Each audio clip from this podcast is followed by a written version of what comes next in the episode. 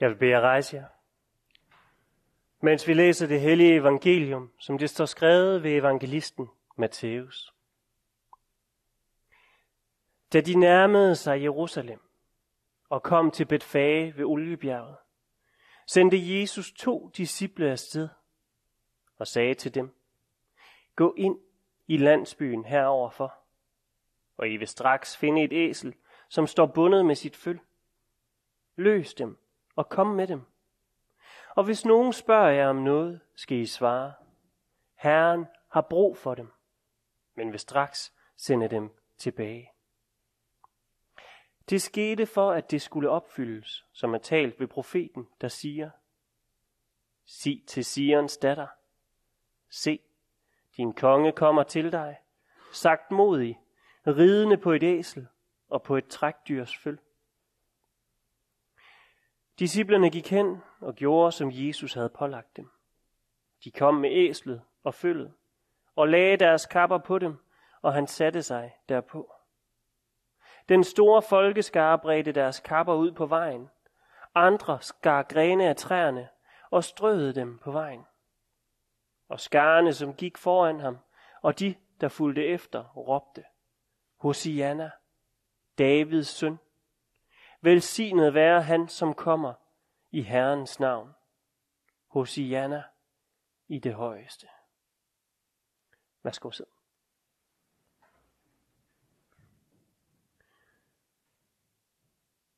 Lov og tak og evig ære være dig, vor Gud, Fader, Søn og Helligånd.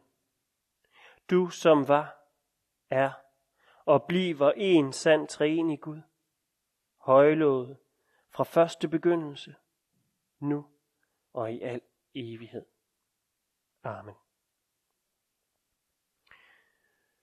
Et par kapitler forinden dagens evangelietekst har Jesus spurgt disciplene direkte: Hvem siger I, at menneskesønnen er?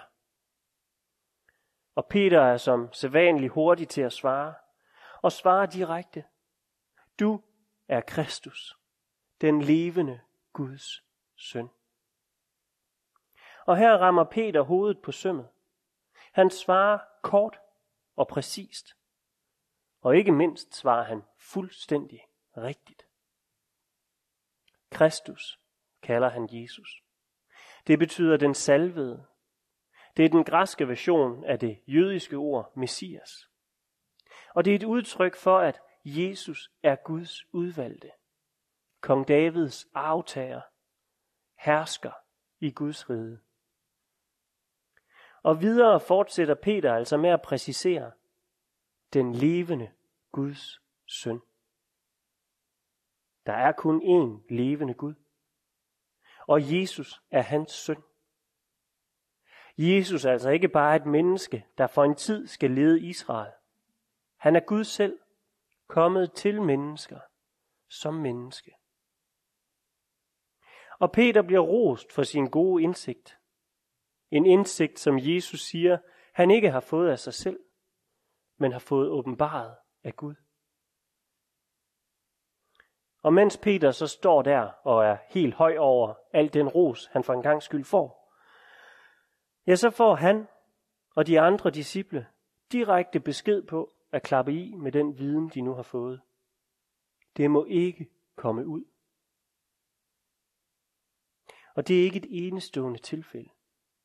Igen og igen hører vi om, hvordan Jesus ønsker det, vi tit kalder for Messias hemmeligheden, bevaret. Og i dagens tekst tror jeg, vi ser noget af grunden til, hvorfor. Men når Jesus beder menneskemængden om at tie stille med det, de får åbenbaret, ja, så er det lidt som at lappe en båd med en rulle plaster. Jesu rygte løber ham alligevel i forkøbet. Historierne og oplevelserne omkring ham kan ikke sådan holdes inde. Langsomt siver rygterne ud i befolkningen om mirakelmageren fra Nazaret. Han, der kan helbrede de syge, brødføde mængderne, ja endda vække de døde til live igen.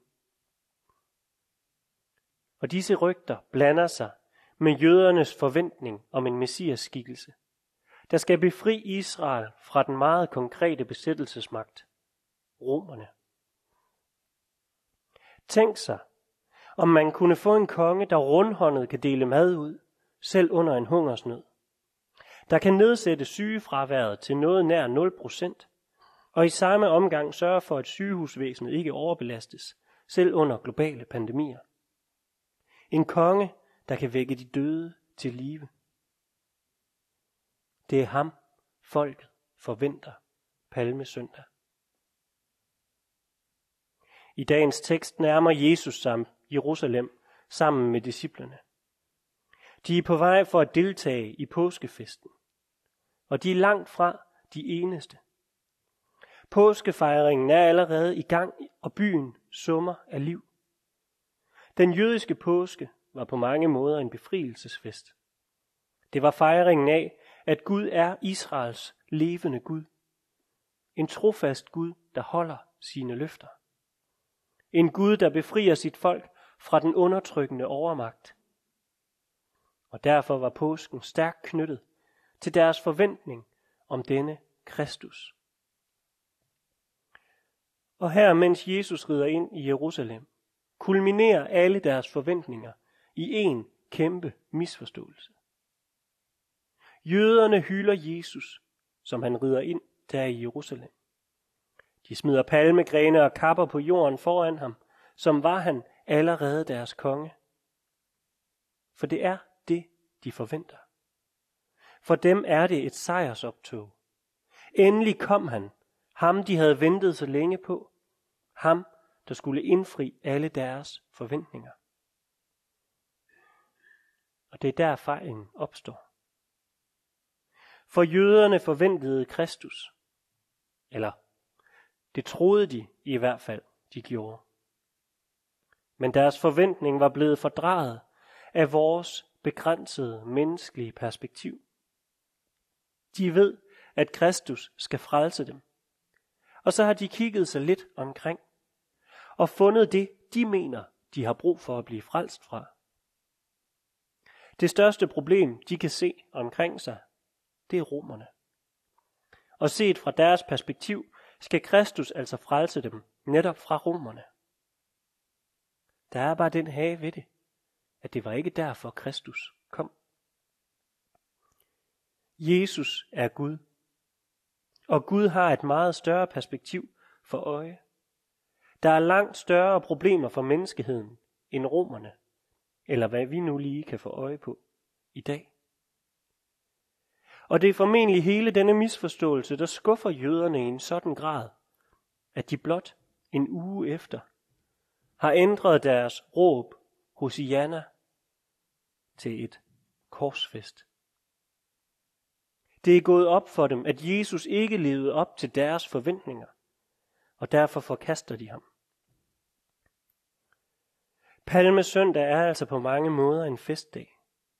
Man kan næsten fornemme suset, der strømmer igennem skarne, når det går op for dem, at det er Jesus af Nazareth, der kommer der, på et æsel, som det var foreskrevet hos profeten.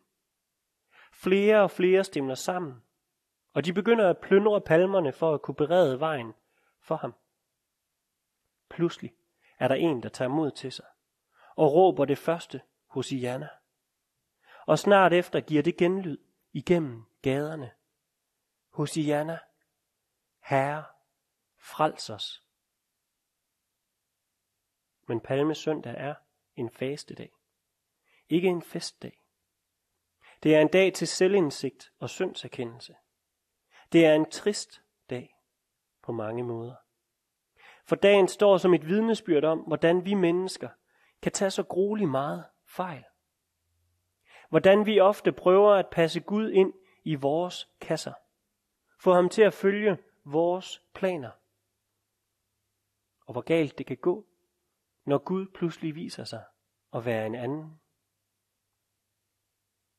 Det er en påmindelse om Guds egne ord i Esajas' bog, hvor han siger, for jeres planer er ikke mine planer, og jeres veje er ikke mine veje.